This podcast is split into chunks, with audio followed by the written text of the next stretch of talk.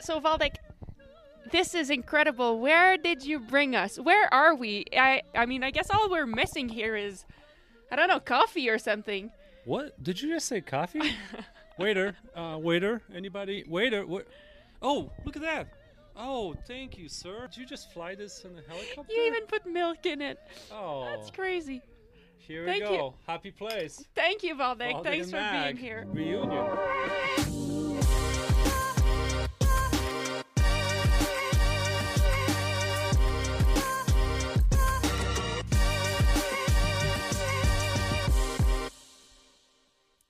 Hello, everyone, and welcome to the Fever Talk podcast.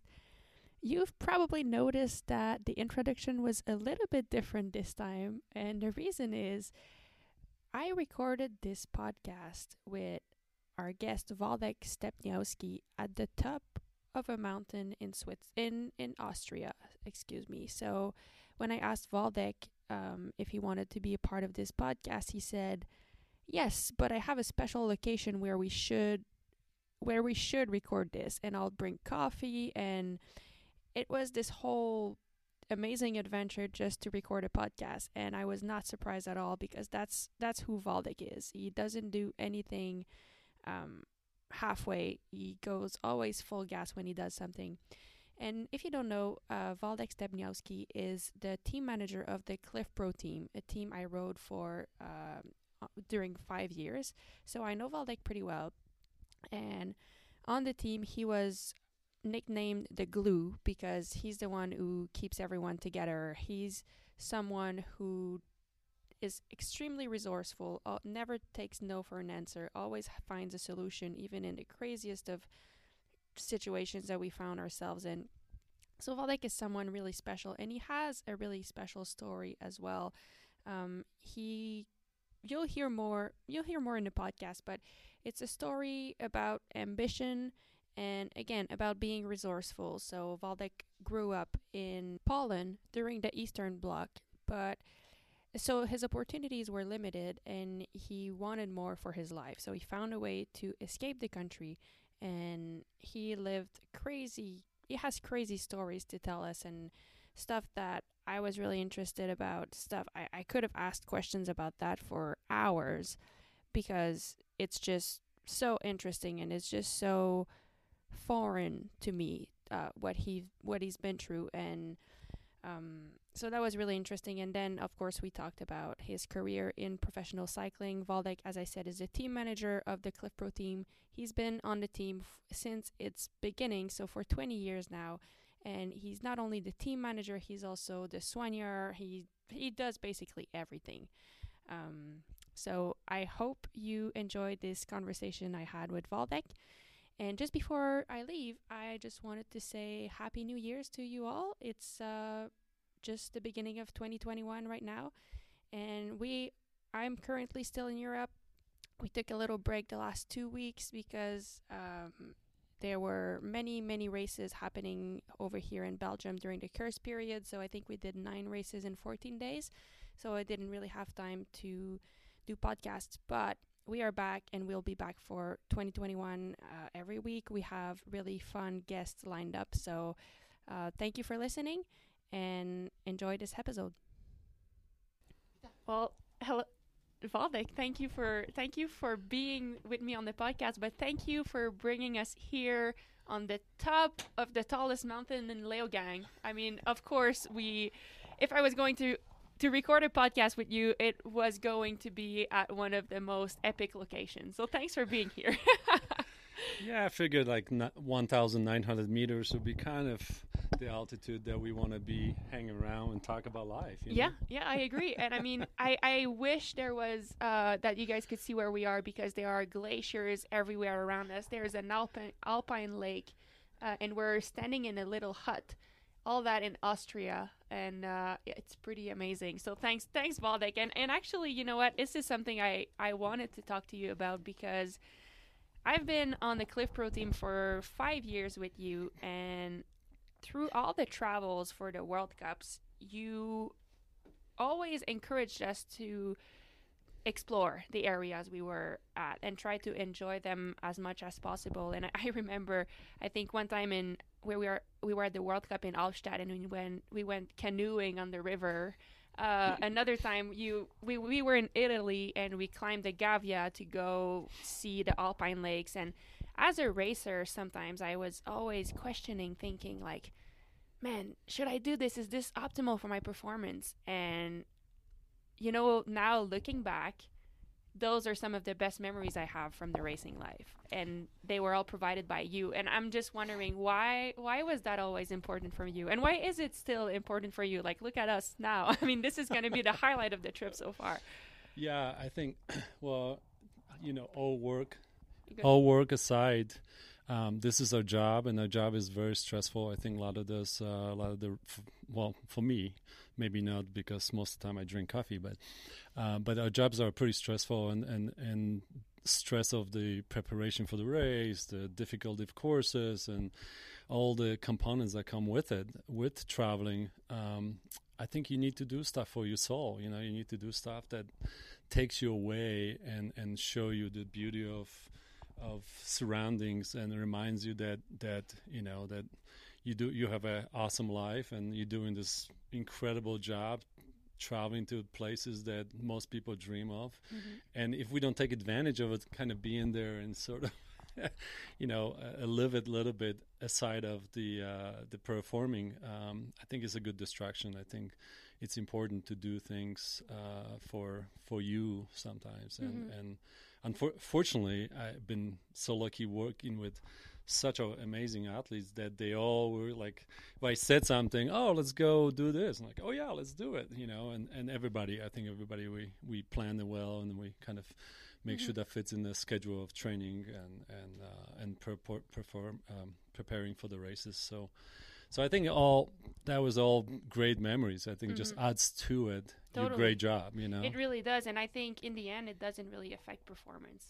I mean, I think in the end you're just happier, and when you're happier, right. you just perform better. So, and, and then again, like as we said, sometimes like you go to a race and it would be such a bummer to be like in such a beautiful place and all you see is the three kilometer course over and over right. again. And then if you have a great race, it's awesome. You remember that. But if you have a shitty race or just a normal race, you won't remember anything from this trip. But because of all these things, I mean, you do the effort of getting out, then yeah. after after I mean, for life, it's great experiences that yeah, you remember. It just adds to this experience that you um, uh, to to this awesome, amazing, you know, work that you do. Yeah, yeah I, I, mean, agree. we are so lucky being here in this really challenging times and and be able to be on top of the mountains. You know. Yeah. Um, it's, it's just a just a great feeling. Yeah. So I, I want to go back a little bit and, and we'll come back to all your years on the Clif Pro team. But before that, I would like to hear. I know you have an incredible story. You were bo- born in Poland, and you. I mean, I, can you tell us a little bit about about your history? Because you were born in Poland, you were into cycling, I think, and yeah, how can you tell us a little bit about about that?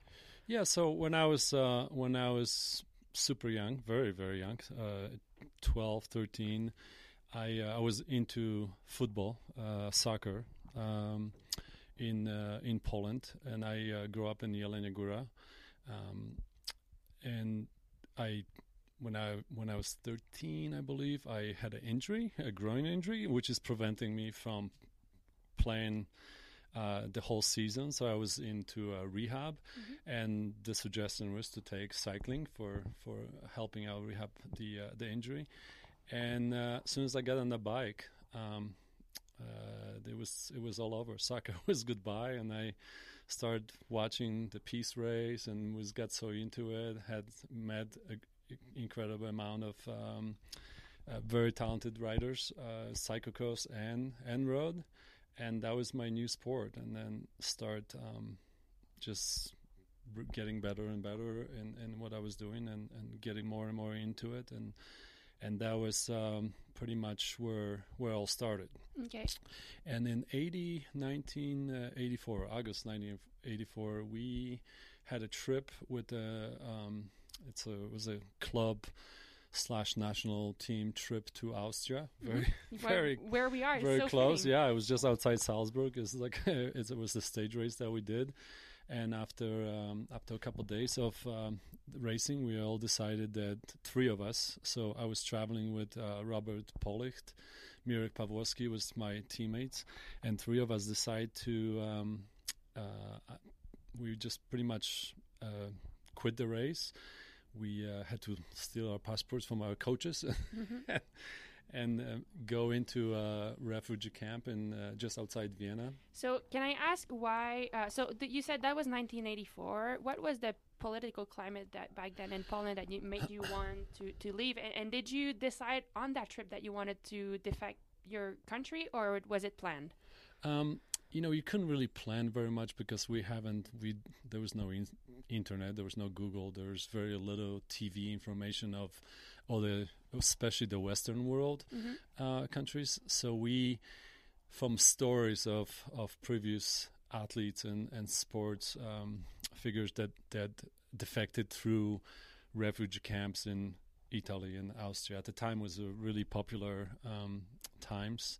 To a lot of people defected to to Western uh, countries uh, from from Eastern Bloc, and I it wasn't pre-planned, but I think when we crossed the border to Austria and, and we kind of felt the freedom of that we really seldom felt at home Mm-hmm. um, we we definitely made the decisions on the fly. You know, being being 19 years old, um, a 20 years old uh, youngster, you know, to make that kind of life decision it was not easy to do. But I can imagine. with support of my teammates, we're like we kind of stuck together and and, and started this incredible journey.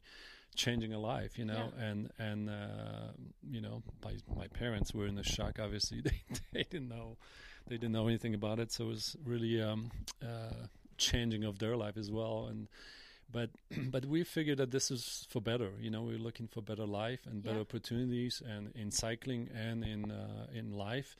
And and opportunity presents itself, and we sort of took it. You know, sometimes you go in life and you make a choice, right, left, and it changes your life forever. You know, and this is one of those moments that we um, we started uh, sort of new life. Um, Huh. It wasn't easy. The the time in the refugee camp was we had to stay there for eight months. So what what happened? So you were at the race. You guys stole the passports. You decided to together leave. Like, how do you know where to go? How do you know it how was- to do it? And I mean, it must be such a crazy time. Yeah, it was the, the times we didn't, you know, like I said, there was no Google, there was no Maps Mhm. Quest, there was no, you couldn't really. We heard about this camp, refugee camp outside the the uh, Vienna Okay. in Austria from from other uh, athletes, and at the time that was the if as long as you had passport, you could like go to the camp and ask for asylum, and and Wow. you you can be protected into NATO organization. So was so we knew about it. We were at the race. The two two stages went by. We had to make a decision because. Um, the, the uh, coaches went to the meet some kind of race meetings and we just kind of made a decision uh, after the race we met this couple as spectators we didn't spoke german very well well like very little german but we explained to them somehow that we would exchange all, all, all our uh, outfits like the polish national team outfits and some tires and all this stuff everything that we had really we exchanged all that for them to give us a ride from Salzburg to Vienna, which is pretty quite a distance, you know, um, especially those days. And so they they they took this upon themselves and help us out. And they, I think they thought that they're doing this great deed for us, like Mhm. helping us doing the right thing. And they knew how unstable situation was back there in Eastern Bloc. So they drove. The, the dri- we drive with them uh, for um, several hours to Vienna, and a couple times they stop, make a phone calls, which made us really nervous. I was like, we were all freaking out because like, what's going on? They're Mhm. calling cops or whatever. And but but no, it was just uh, they had to check in maybe with somebody in family. We didn't speak German, so it was hard to communicate those things. But they they brought us up a mile from the camp, which was like a huge um, building with a lot of lights. It was uh, it was a um, military complex complex, and they pretty much stopped the car. It was like several k kilometers away, and we jump out with the small little bag out of the car. Left everything with him that we had that was worth exchanging for the favors. We didn't have any money, or Mm-hmm. um, and they we just started walking towards the camp. Wow. Life was like three of us, you know, just freaking out about the whole situation. We kind of got to the to the uh, gate, and it was late. It was probably around ten o'clock. And then we we went over there, like, okay, this is the place. We just give them passport, and they take us in, right? And so we walk into the gate, give the passport.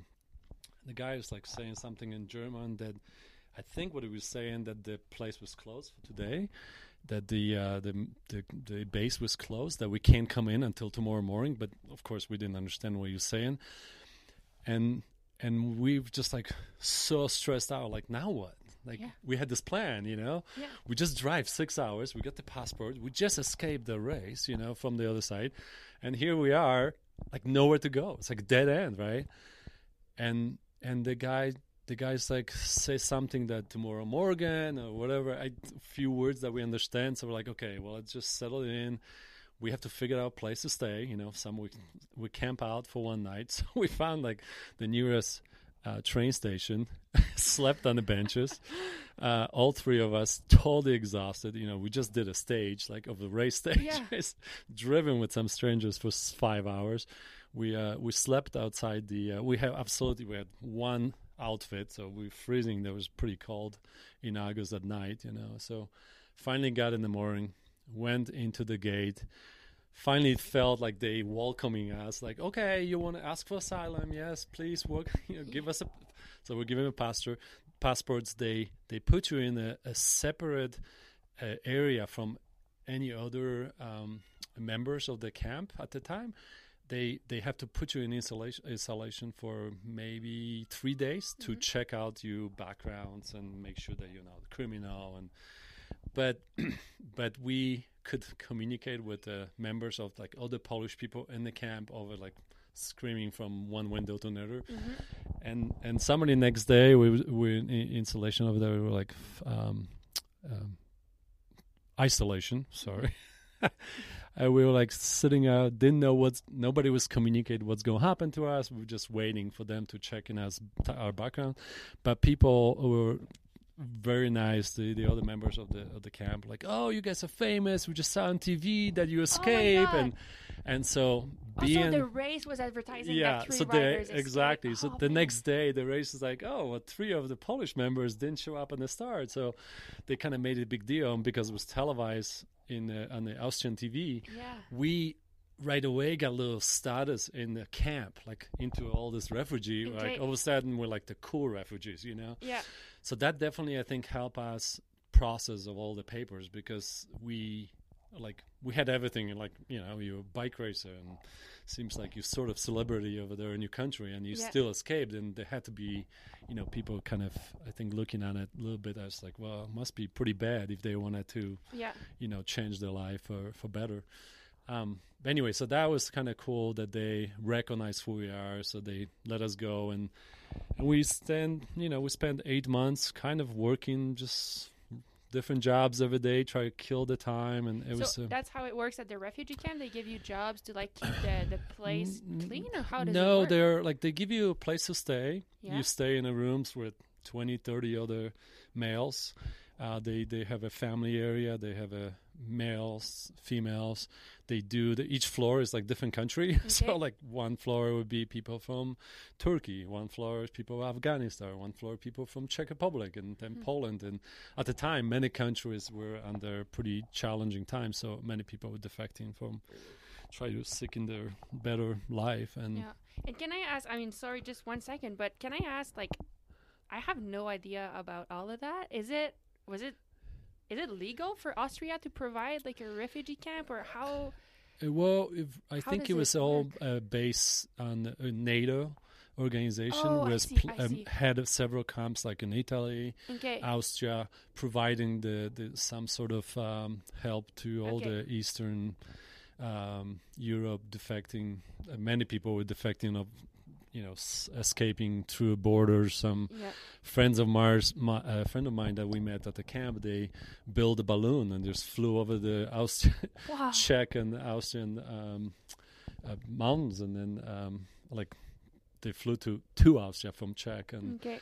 and then um, and they just went to the camp, and Okay. and we met we met him at, in Boulder when I, I eventually arrived in in Colorado. So there was a lot of people have incredible story, I and and and it was a it was a great camaraderie we we have it was it was really challenging time because it was a christmas time uh, later that that uh, uh, winter and and we had a lot of people doctors engineers people that escaped from countries that they left their family and the children and Mm. and and and we're hoping to to get to some Canada, Australia, or US of USA, and and and, and have them apply for bring the family Yeah. uh, to them, and so, so it's like it was a lot of lot of stories. It was just a it was a great to be uh, around people that kind of went through this whole thing, and Yeah.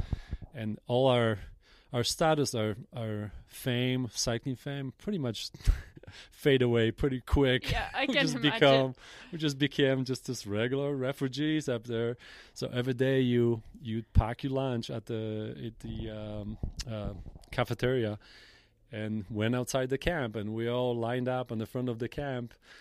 You know, hundreds of us, and there's people knew like local farmers knew that people are waiting for employment. So there would be pickup truck comes up and it's like i need four four uh, people to to cut grapes or construction work. And we would jump on the truck didn't know where we're going. Wow. they would you had to check into the in the camp at once a week. Okay. so sometimes we went for three four days cutting grapes in some mountains of austria then they brought us back give us a little cash and Wow. we kind of and it's, uh, the funny thing is like we were in this camp and we were making a little bit of money and all we what we were doing is sending chocolates and oranges and stuff from to our parents in Poland because they have nothing so Yeah, it was yeah. like just it was such an incredible you in this country and all of a sudden you can buy bananas and oranges and chocolate and Wow. that doesn't exist so, so we we're like like little kids, you know, in the stores. You went to the store and you actually can buy shoes, any kind of shoes you want, and all the Adidas jackets that you ever dream of. You know, Mhm. all you have to have is money. You know, it was a it was a pretty surreal, surreal um, experience. And but after eight months, we we finally got we had to go through like a process of paperwork and applying for different um, opportunities. Like I said earlier, we had a choice to go to Australia, Canada, or America. But bef- because my my family, my uh, father or sister emigrated in the '60s, she lived in Chicago. Oh, okay. That I have never met, but but close family. Um, they we contacted them from the from the refugee camps, and they um, they start they went to work and started uh, you know sending like uh, letters back then. There was no emails yeah.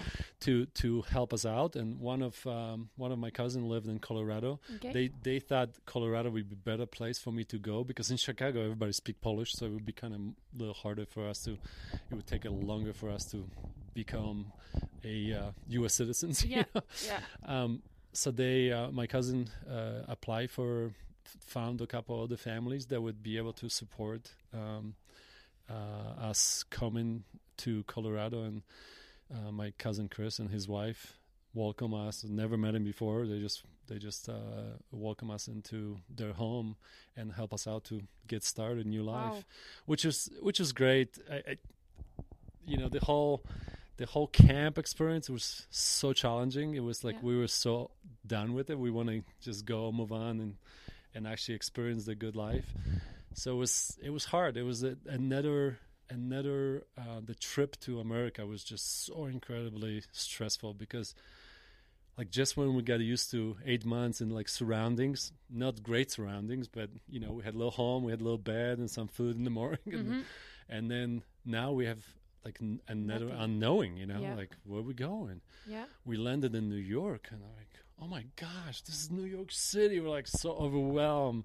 You know, you've seen it only on TV and the shows. Yeah. Like you didn't ever, everybody speak different language. It's like all these people from everywhere, you know.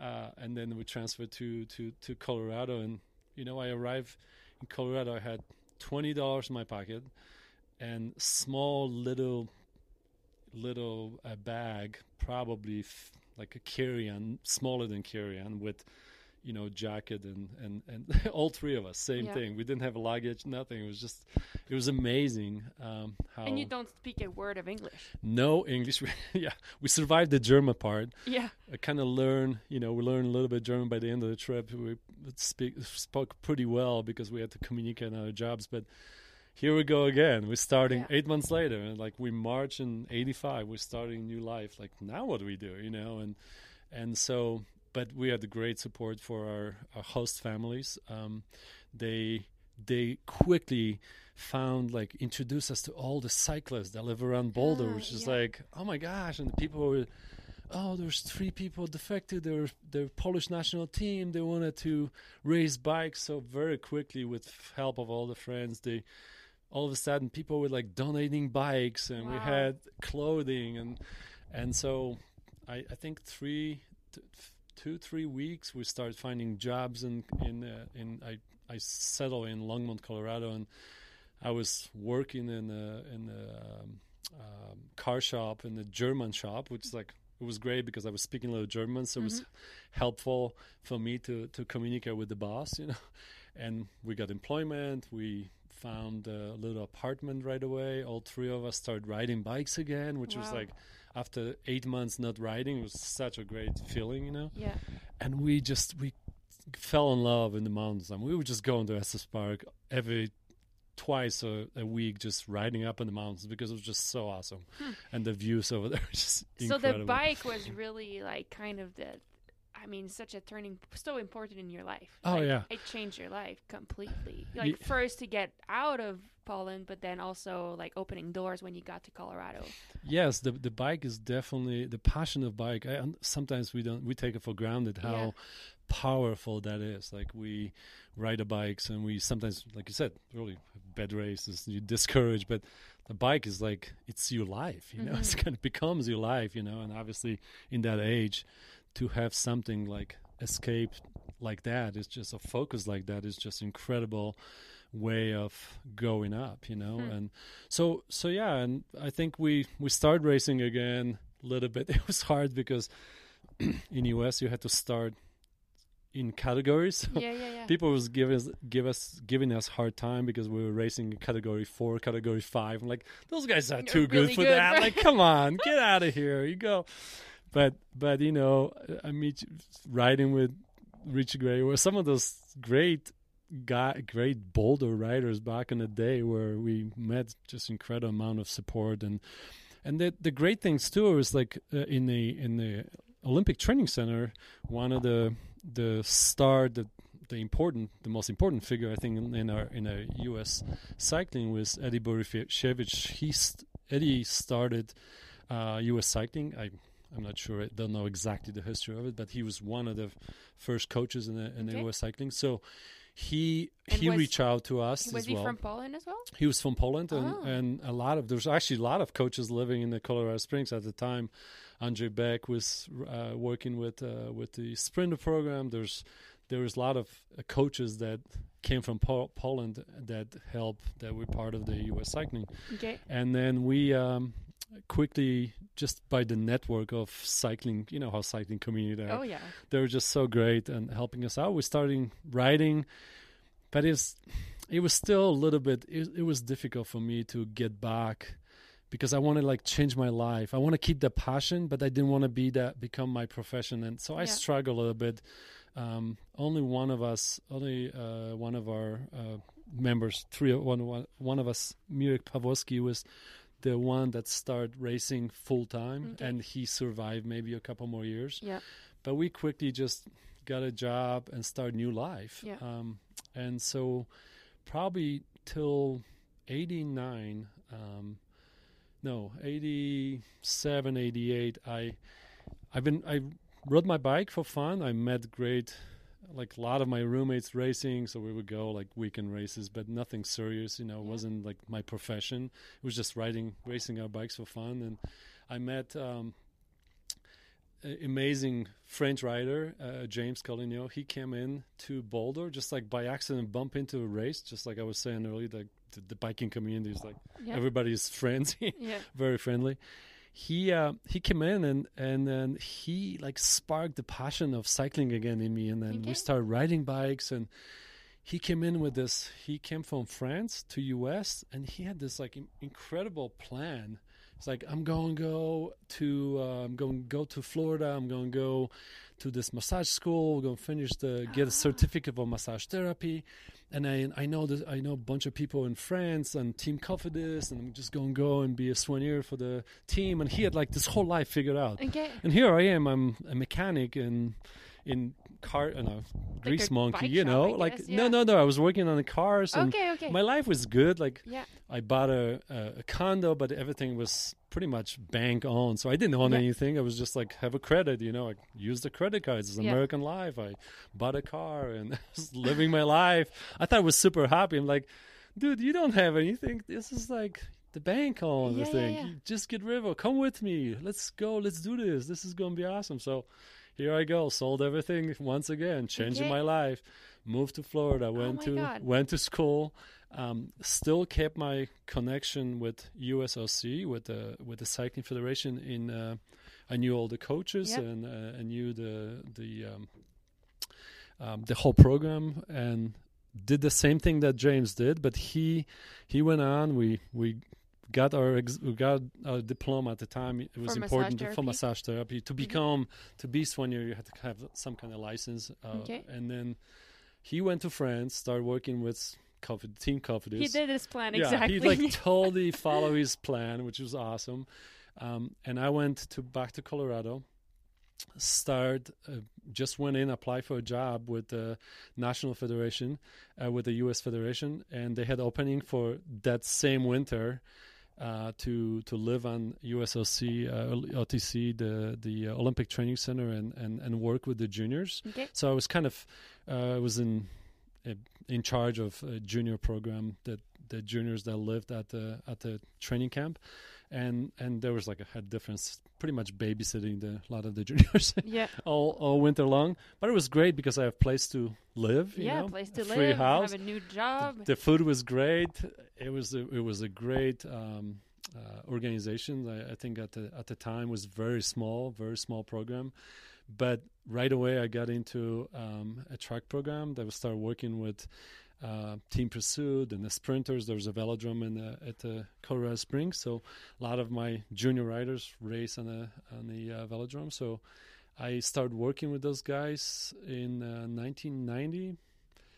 91 was part of the national team, full time staff. Um, I guess I proved myself. I I don't know. It's Yeah. probably my charms, obviously. You know. I'm probably a mix of your charm, your Yeah. the fact that you always find a solution, the fact that you had good massage skills. yeah, and work with start working with Craig Griffin. It was the main coach for that program, and You just climbed the ladder there. Yeah, you it's went to exactly. the Olympics, I think. and You- yeah, next year we went to uh, Olympic in Barcelona. Um, same time I was working the same in '82. I was I went to I was in Europe. I I went to Barcelona. Went to um, World Championship uh, on the road and uh, World Wow. Championship on the track. It's like we had we working with cycling federation. You just go from event to event to event.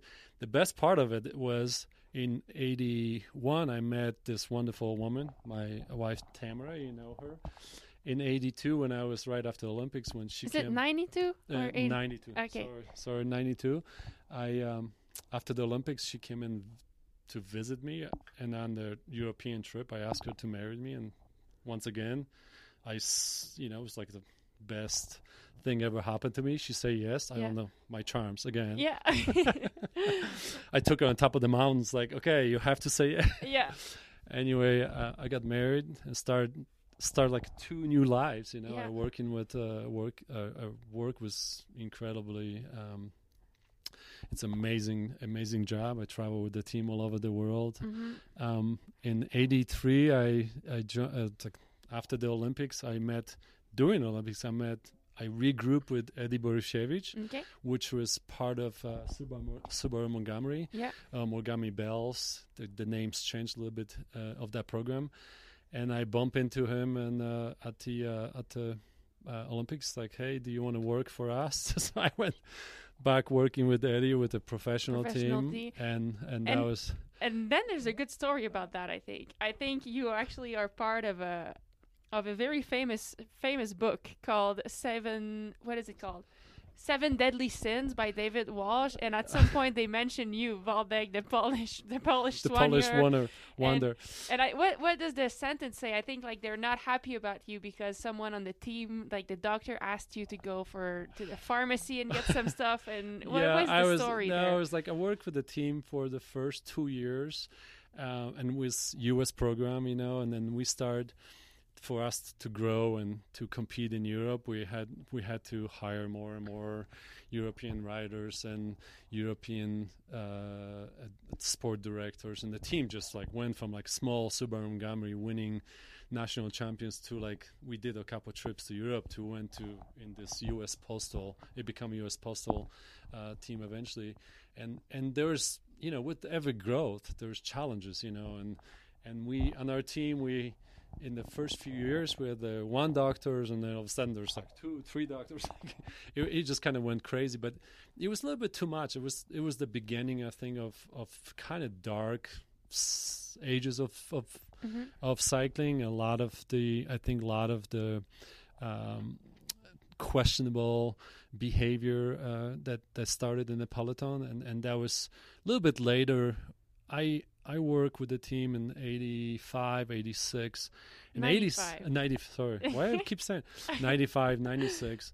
97 i went to europe and uh, well, that was the when you mentioned that was The in book, 90 okay. the, in the book it was i think there was a quote from emma o'reilly which is a, a great friend uh, once again just one of the great people that i had the opportunity to work with and she she was when she was uh, when the book was written in 2000 i can't remember what exactly when but when all the scandals uh, Mhm. started and coming up with uh, with Lance Armstrong and stuff. That's what the book was uh, was about. Um, but she mentioned me because that's that was the very beginning of where U.S. Postal was like full European programs and and and people. I was in charge of of sort of like the soigneur part of it Mhm. of the team and and and where you know I think when in Europe the doctors are are very have a very uh, important position on the team when they come in and say, "Hey, you go get this and go get that." Nobody ever questioned anything, yeah. and I was like, you know, I was just working with the with the U.S. national team, and we had a great team in the U- in USA. We're like, we never, never, I never knew anything about some of the questionable behavior, and the the doctor was asking me to to buy some stuff and in the farmers. I'm like, I Buy I ain't do- syringes I'm and not- stuff, Yeah, or- I'm not doing any of that. So so that that was kind of the very beginning of like this this work has kind of become really you know difficult to it was unethical for me to to be part of it Yeah. and i you know i i quickly rec- realized that this is like becomes more of a you know doctors winning the races than the riders win the Yeah. races so so i just didn't want to have nothing to do with it and i um i had a through through our through working with in the road circuit i met great amount of people in the mountain bike Mhm. world and when i started working in in federation in 91 i went on a trip in 91 92 i went on a trip with alison dunlap Okay. Uh, like she was part of the national team at Tour of Fenimine, you know, at, in in Europe, and she did the World Championship in uh, in in 90, 92. And because I was, I had this connection working with Yeah. with federation. You work with, you work with all kind of different different uh, women uh, program, uh, a track program. You work with a sp- sprinter program, with a professional um, uh, part of the road road racing, and so you have such a great connections Mhm. all the time. And that that kind of that was my connection to mountain biking. And Alison was racing for Team GT. Yep. And uh, I met Julie Furtado on some Pan American Games in one of those trips, and and they all kind of they all kind of came together. It's like, oh, there's that guy like working with the. Maybe we should ask him to work Yeah. for the you know mountain bike.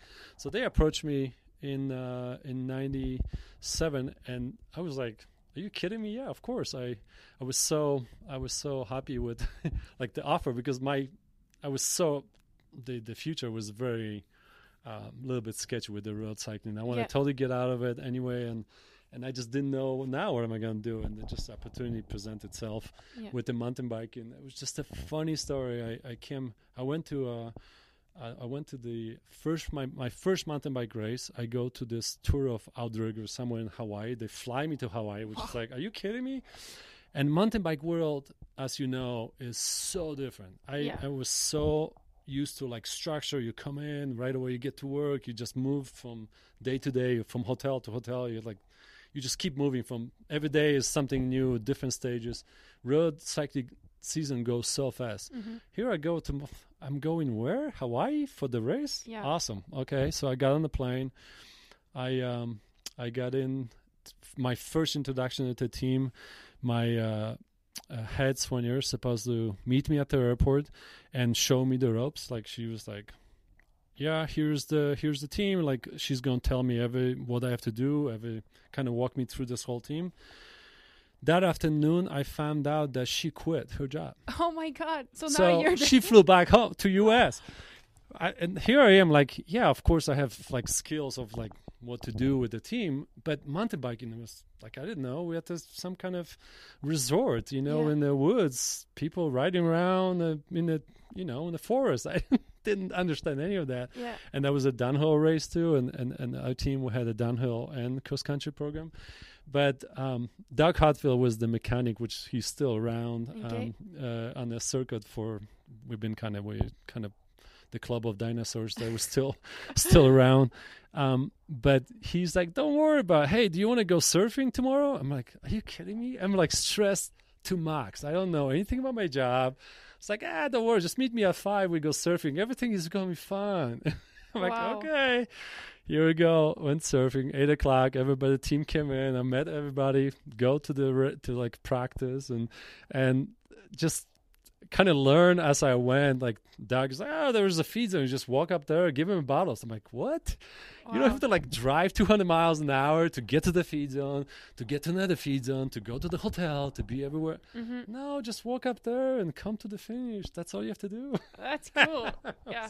it was so much so much easier. It was just a great. It was just a great, uh, great interview. And since then, I love mountain biking and been part of. Been lucky enough to be part of. Um, Team GT, and you know I knew Alison, so it was always easier to. It was very easy to get into with it with uh, with the program and um, work with incredible downhill program. Uh, I- I mean, there's just so many names on Team Yeah. GT um, with with Brian Lopes and Steve Peat and downhillers, and we had incredible amount of Alison and and and um, Laurent Labouche. I mean, like there was like names like weird, Yeah. just yeah, the yeah. random names that we, that came to the really program. Cool Yeah. people. Um, Raul Alcala. I mean, like that was just like Rudy that came to our program for one. Uh, I mean, there's just uh, there's too many Yeah. too many names of of amazing um, and and that's opportunity like I had. And that's actually one thing I wanted to talk to you about. Is that I mean that because after GT you went to the Clif Pro team, I think, which has is now in the twentieth. Yeah, you know, with we we in the in the 2001, we just you know it was like a fall of 2000 September where we had in, you know very sad uh, news in um, uh, with the 9/11. We had the World Championship in Vail, Colorado, and, Yeah. and where Alison Alison won, which was was amazing um, for in that sort of very unknowing time nobody knew what was going to happen. We go to war. It was just it was just a very very sad. Um, but but with Alison uh, finish you know crossing the line and putting the American flag around, it was just a such a powerful, incredible, uh, peaceful you know uh, uh, a moment. Um, and but the same weekend we won the worlds, we found out from GT that they're they went bankrupt and Huh. they there's no more program. And the night later, I met um, Dave Mack. Dave McElwain, yeah, Uh, Dave Ma- sorry, yeah, McLaughlin. yeah, McLaughlin, uh, Dave Mack. We call him Dave Mack.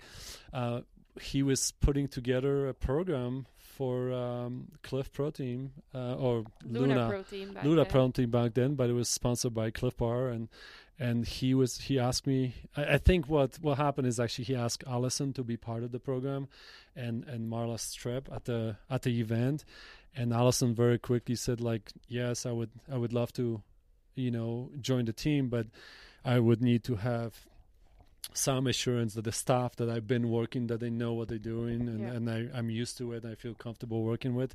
So my so, so, my, so the mechanic uh, and myself, uh, Reg Branch and I, myself, we both joined the the, team team. um, that that year, and and I started from a very small team to grew to this incredible program. Yeah. Um, And with, I mean, with all, like you work with all these people, and it's, I mean, you you dedicated your life to basically helping other people achieve their dreams, if that makes sense. And and I'm curious. I mean, it's really cool because you're you're an integral part of that. And I guess two questions like what, where does your satisfaction come from in that? You know, your personal satisfaction of helping others achieve their achieve their dreams. You know. Yeah, you know, it's it's funny. It's like I think I'm looking at my my career, my my my life. It's like this this amazing opportunities that present itself as I go growing up, and and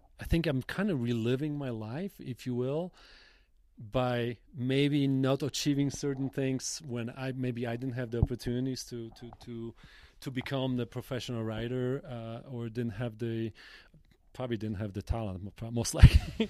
But but now it, the chances of reliving that through somebody else's dream and and and that that goes along with my my family. Like my I have two boys uh, Tyler and and and Michael. They're uh, 18 and 20 right now and and everything they are achieving like kind of reliving all those moments with them and, Mhm. and with with the athletes that that I work with. I, I think it's just kind of like you get those second chances in life you know and you either like brush them off or you take, it and, and embrace it and, and, Mhm. and, and become the best um, the best that you you can in whatever you apply in yourself to it. And I think the satisfaction is I don't I'm not sure if I I don't our team has always had such an incredible amount of uh, talent, and, and then the Luna team and the Clif team, um, we had so many good riders on it, and they all won. We won so many races, but I don't know if winning the race is satisfaction it was, or like you said,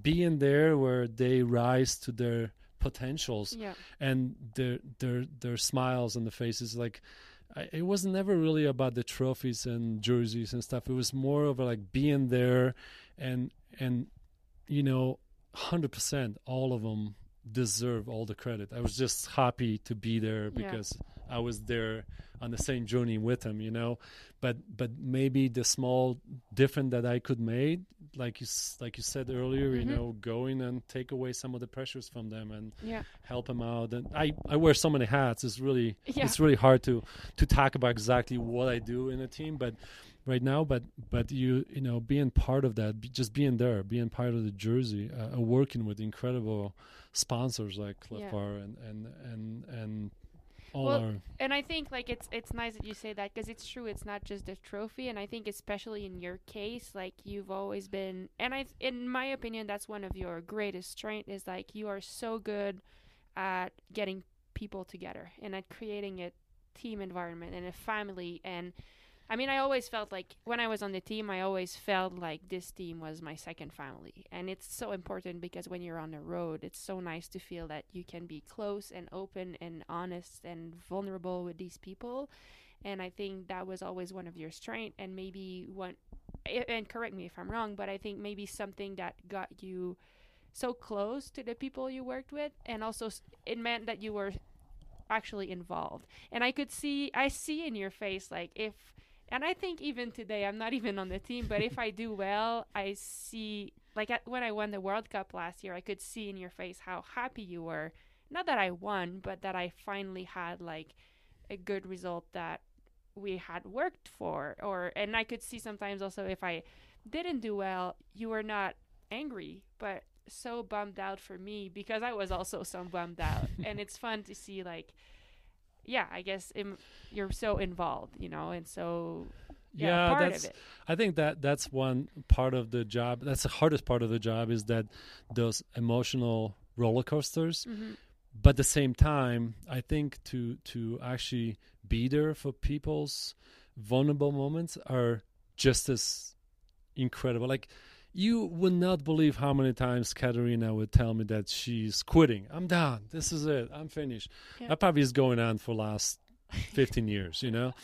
But but behind scenes, you know, to to be to be that glue, that support mechanism to you know, yes, you have a bad day, you know, it's Mm-hmm. not end of the world. We all have bad days, you know, and and and it will it will work out. You just have to see it through it and you take, you know, you take those moments and learn from them. And I think the the um those sometimes we sometimes we want I, I did that with my kids. Sometimes I want them to to achieve their greatest like before they was capable. Like I remember pushing my boys on the on the mountain on the hill on the ski hill when they were two and a half. I'm like, yeah, you can do blacks. Why not? You know, and they were totally not ready. But Yeah. you know, three four years later, they're just like now they're flying. They're dropping me. I can't even ski with them anymore. But but I always want that same thing for the for our riders. And and and there was probably some riders going like, yeah, I hate you for pushing me or telling me, you know, stressing me out. But but yeah, I think being part of that, believing in them, and Mhm. being part of that. um that growth as athletes. I mean, you guys, you guys struggle. I mean, every Mhm. day, like Totally. Catharine and and and Katerina had amount the great amount of success in their career, but every day is a struggle. Every Yeah. day is a hard work. Every day is it's like marriage. You have to like work on it every single day. Without it, it's just you know like two three days of you not riding bikes, you back and Oh yeah, Yeah. yeah. you you can't compete anymore. You know Yeah. so. So I think, yeah, it's it's a very challenging and, and, and work for for um, for everybody that, that I work with. I think the it's a it's a great to see see that success and per- perseverance that you guys are have such. a- And I learn so much from most people I work with. You know, um, and a lot of cases how strong they try to achieve their goals. You know, like I go home and I'm kind of try to, you know, i've tried to I have like two different sort of two different lives. I have to go at home and life on the road. be a dad. And if it wasn't for my amazing wife, probably never could do this because she was the she was the strength in, in our family where where I come home and she take care of all the stuff. Mhm. Where I I come home and next day I have to drop the kids at work and it's like, what is your teacher's name? yeah. I told you, my math teacher. yeah. but but I was sort of almost um, you know a lot of times being part time dad and full time team manager, and then you have to as soon as you get arrive in Denver, like you're full time dad now and you're part time team manager. Like you have to switch yeah. those personality and and and I wish I I always wish I could have done better job in both. You know Mhm. because.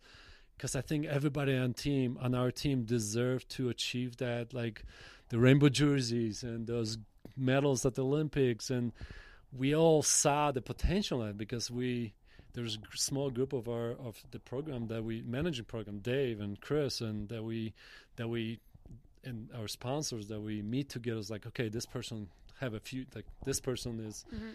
we can see that she has the potentials in the future and and not always happen when they are our programs but when when you go to and start your own program and then you win world cup like it sort of feel like our success like not our yeah. success but yeah, we I mean, part it's of it you team, know for sure. because we you were so close every Yeah. time you were on team and and i think that stuff that you learn from you know from a lot of the riders on the team and and you put that all together and you finally win the world cup it's like amazing things winning Yeah. world cup is just like very small club No, that's true. you know, of riders achieve that but we you you all want that you want that Yeah. for your kids you want that for like all the members of the team is almost like kids you know all Mhm. my because i'm getting a little bit up there in age you know can't even remember most of the dates you know Yeah. So I, I, I mean, that's really cool to hear. And I, I have a just a couple more questions, but one that just came up, and I'm just curious, like how, as as a team manager, how do you, how do you actually choose who's going to be on the team? What do you like? I, I, I and I, I didn't plan I- to ask that question, but now you were talking about you that. know I'm, i don't kinda not curious. it's definitely not definitely not a one person decision um I am more of a kind of unseen scouts because I go to races, so I see riders with potentials, um, and I think each rider has a very unique story how Mhm. they got on a team, but not because oh Valde got me on a team or somebody. I think I think we collaborate with uh, with our sponsors like. Uh, Gary Erickson, a, a team, the owner of Clif Bar, which is our one of our is main sponsor, but even Gary gets involved, and well, we have to share this information. We're Yeah. planning uh, and bring so and so, and and it's such an amazing, uh, uh, amazing um, uh, process that Yeah. we all that we get to share with like owner of Clif Bar are going to decide like or help us decide who is going to be the great fit into this program. It's like it's great because it takes a lot of pressure for me because you know Yeah, yeah, yeah. it's not just me but but you know dave mack and and and our mechanic chris Mathers, and like we all get together and we're all talking about it and we we talk about potential of the riders and we we always had riders that had some results on the team but we all we pretty much try to get riders that could grow with the team Mhm. and learn from existing like there's a lot of younger writers coming on the team and, and learn from and learn from uh, from Alison Dunlap and Mhm. Alison helped them grow to the, the, the, the level that they they are. I mean, Katerina came on a team and she was in the shadow of Allison and and and then became this in- incredible riders. And Mhm. each Georgia Gould, like each writer and team, started a little bit early without results and and you know all those riders we the, the way the, the way they came to our the, the way their name came to our attention is mostly their hard work on the race like Yeah. i saw catharine pendrel finishing broke a pedal at the at the world cup at the, at the incredible race changed the bike chased the bike down and it's like when you see that personality those those those Fight. the fight in those people like you know georgia gould like when i met georgia she was just starting professional racing and Hmm. she went at the front and dropped everybody on the short track i'm like that girl has some fire you know back Yeah. then and, and all those riders like they all have stories but they came in and they worked so hard Yeah. learning every day from Alison Dunlap, from Kat, Katerina Nash, and from and and you know they're just kind of it was repeating sort of The- scene on a team where we brought a younger rider or, or new riders that would learn from experienced rider and Mhm. like a cycle, basically. yeah it's it is and it was and we had such an amazing and it can become like nobody was want to leave the, leave the team like everybody want to stay so Mhm. a lot of our riders Katerina has been with the program for 20 years Yeah, since I started um, it. it's probably not because she likes me because I'm the charmer, but uh, she loves what she's doing, and, and Yeah. and we all trying to. But but it tells you that I'm a little bit of a good guy because she hasn't quit because of me. You know exactly. that that's at least good. Um, if you do podcasts with Karina, she might have totally different stories. Yeah. Um, So I guess like mix of uh yeah, a little bit of result, but mostly personality. yeah, luck. You know, I don't think it was never. I don't No, know. but I mean that you choose like yeah, yeah, yeah. Like Alison Dunlap obviously started the team with the great results, but most other riders on the team came into the program because uh, because they had potential Yeah. and with hard work you could see them them achieving what the team was standing for you know Yeah. a Clif bar i don't think is just like it was never about buying the best riders and they Mhm. wanted to ride they, the riders kind of went through the a, a, a growth maturity period and became because they want to be part of developing this this great Yeah. talent not just buy a great pay them like you know the highest salaries Yeah. and and, and, And put their name on it you know And then it's also like it goes back to what we were saying. Then you feel so much more part of it, part of Right, the success, right. and then it, it's easier to be connected. I guess. right Yeah. Okay. I, another thing I was wondering is, uh, in your opinion, because you, as you said, you wear so many hats, and like a manager of the team. Like in your case, you're the manager, but you're also doing all the job of a soigneur. Um, you're doing the organization. You're always, I mean, always finding solution. I remember, I remember one time we were in uh, in Germany and we had a house that you, that was that you booked for that team, and it was supposed to be a kitchen. and then we got we got there, and and the woman's like, "Well, yes, there's a kitchen, but but not really. So there's no kitchen, and there's not enough bed for everyone because they thought there were enough bed, but not." and in the end, you always find a fi- solution. We end up using the the main kitchen. We end up like having beds for everyone. So like that's one of the your role. Like you're always finding solution. Um, then you have to take care of the emotional side of your riders. I'm just curious, in your opinion, what is the most, I guess, important quality or trait that someone in your role, like a team manager, should should have? I, you know, it's it's adaptation. I think flexibility. I mean, you just adapt adapt to certain uh, challenges. Just like you guys, you come to a downhill drop and like you look at it at first, like I can't do this, and then with with you know with perseverance and hard work, you you get it done.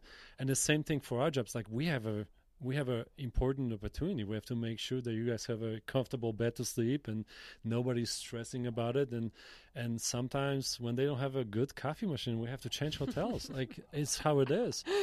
Um, but but yeah, I think that's the that's a thing that's the important things of of staff staff member. It's not only team manager or soigneur or physio.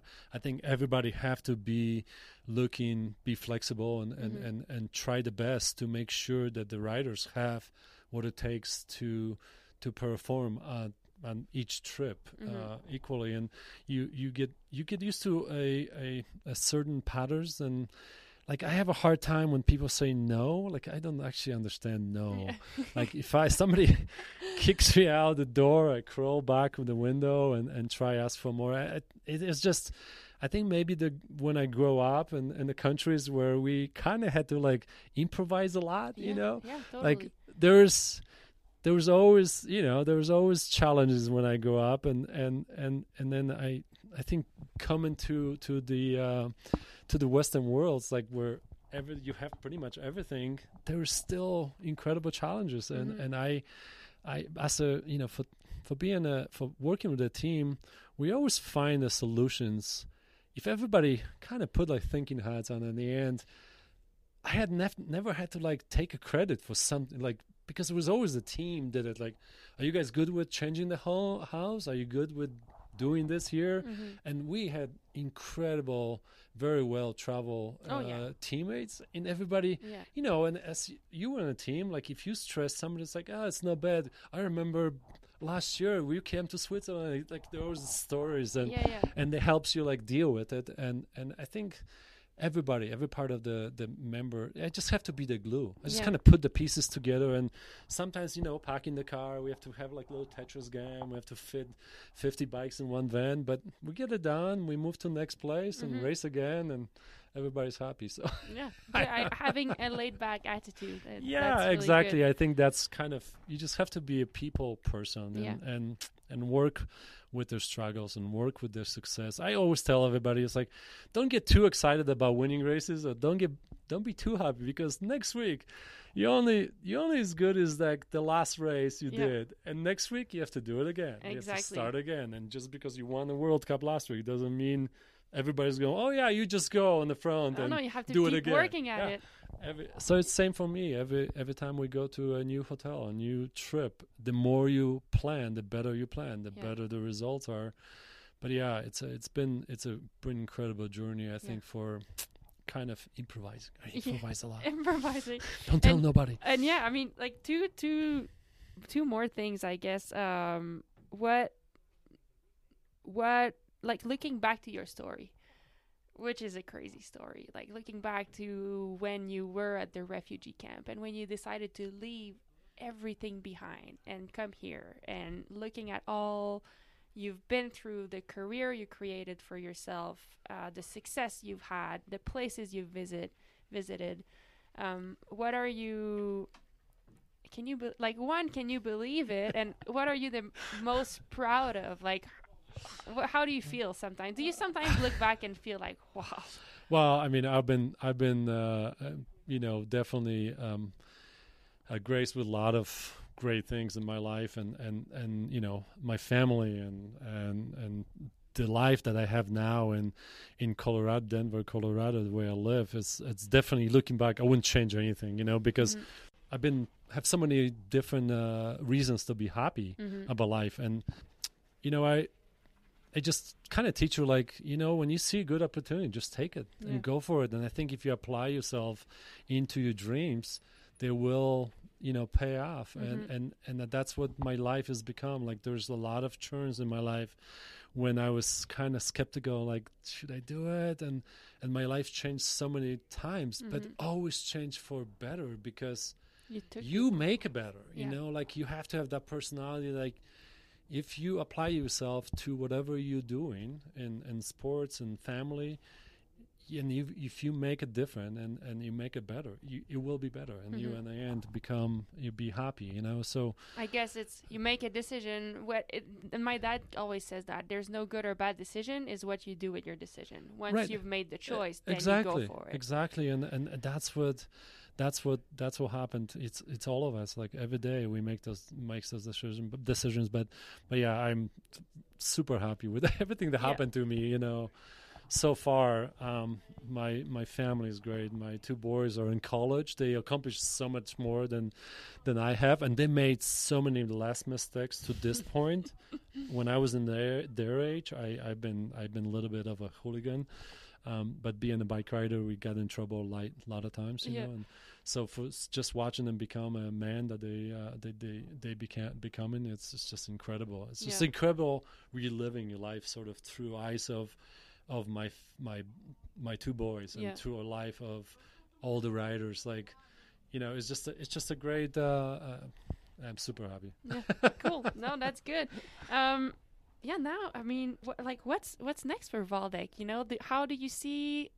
And it's so funny. I feel weird asking like, where do you see yourself in five years? Because if someone had had that five years ago, Yeah, yeah, like yeah, in yeah. 2015 Yeah. like no one had the right answer for what would happen in 2020 you know it everything changes but I- where do you see yourself do you see yourself one like keep riding you're still in love with the bike do you still want to Oh be part God, of the industry like what do you think Well, our bikes just getting better and better, and it's so much fun to ride with, and still in, enjoy uh, my passion of riding bikes, and and and drink coffee. You know, yeah but you know what? We've been we've been with uh, Clif program for 20 years. So Yep. next year is our 20th years, 20th year. Um, and the the the uh, company decided this is going to be our last year of the team. So they uh, hope they announce it because I just did. Um, but so next year we we going forward. It was incredible. To me, it was incredible news. It's kind of sad news in a way, but but we had a one-on-one conversation. Like we had a Zoom call with with the owner and founder and owner uh, of Clif Bar, um, Gary Erickson, and he called us and tell us that next year we're just going to celebrate 20 years of Yeah. you guys' hard work. And I'm like, what? Who celebrates somebody's? You know, like I people know, know, me so just cool. People know me just quit their job and Yeah. nobody talks about it. Nobody and here's a company wants to like like here's your last year. This is gonna be twenty years and we want to celebrate you twenty years of success and like make the best this is of it amazing. Like yeah, Yeah. I'm dreaming. Uh, Are you are you sure? I was like knocking Yeah. hello, are you sure? And so yeah, there was just great support from the company. They're and they're they're super happy with what we've done and that just feels great, you know, and they're super happy um, with they were super happy with the program and everything that we achieved. But I think their their goals and directions change, and I I think they're in different different directions that we try to make with the Mm-hmm. marketing. And I can be. I mean, Clif Bar has become a, such a family uh, of Yeah. mine for. I mean, twenty years. It's, It's literally family. You know. oh yeah Um, and then just just having that that uh, relationship with with the sponsors, um, it's it's incredible. So next year we just going to be still going to the races. Uh, we're going to do probably a lot of. We don't know what's going to happen next year, but Yeah, we have knows? uh, two athletes that are trying to make uh, Olympics. Yeah. And then um, so we're going to support that. Uh, so maybe a couple World Cups still in Europe, and then most of the races in US um, uh, with with the with the team. And you know, I don't, I don't really, I don't have. It's so funny. I I achieve I like I achieve so many great memories Yeah. with with the team.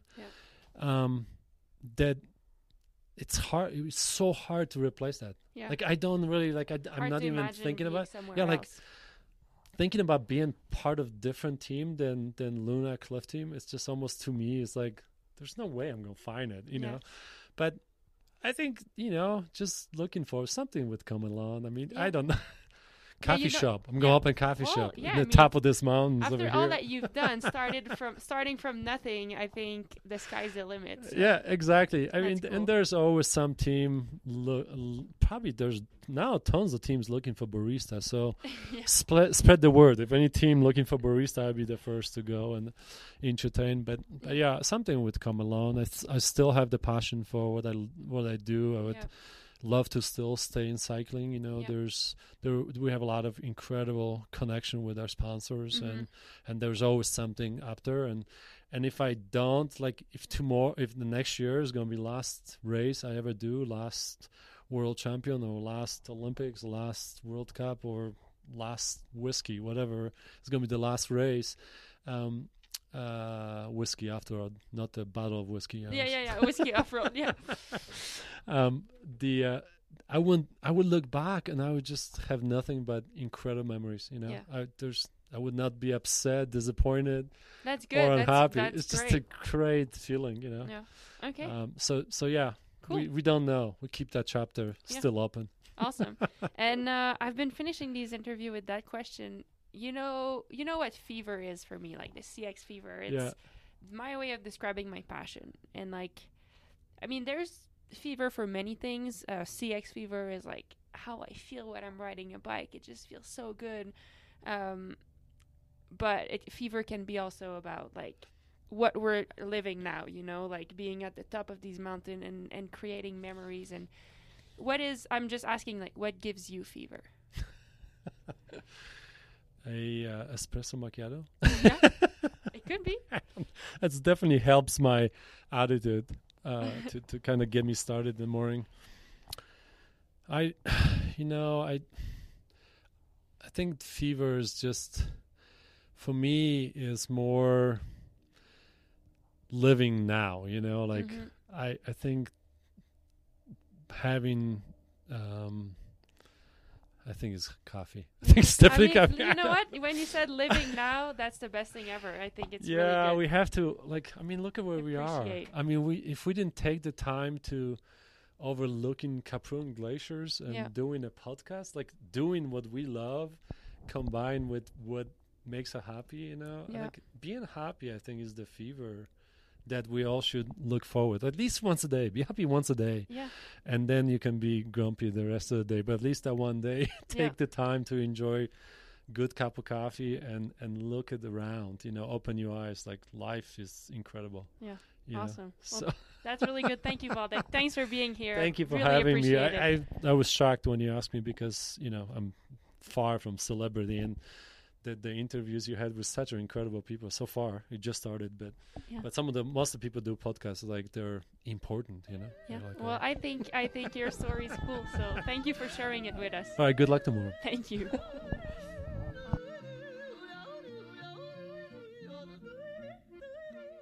Thank you again, Waldek, for sharing your stories with us. Um, and I think it's funny to tell that, um, as you know, we were recording this at the top of a mountain in Austria. And when we finished, the lift to go down was closed. So we messed up. We, we messed up and we couldn't go down. But typical, uh, in typical Waldek's fashion, he found a way to convince the operator of the of the lift to let us go down. So he used this charm once again, found a solution, and got us back home in time to race the world championships of mountain bike. So, yeah, now you know. Now you know how Waldek plays his magic. Thank you again, and uh, see you next week.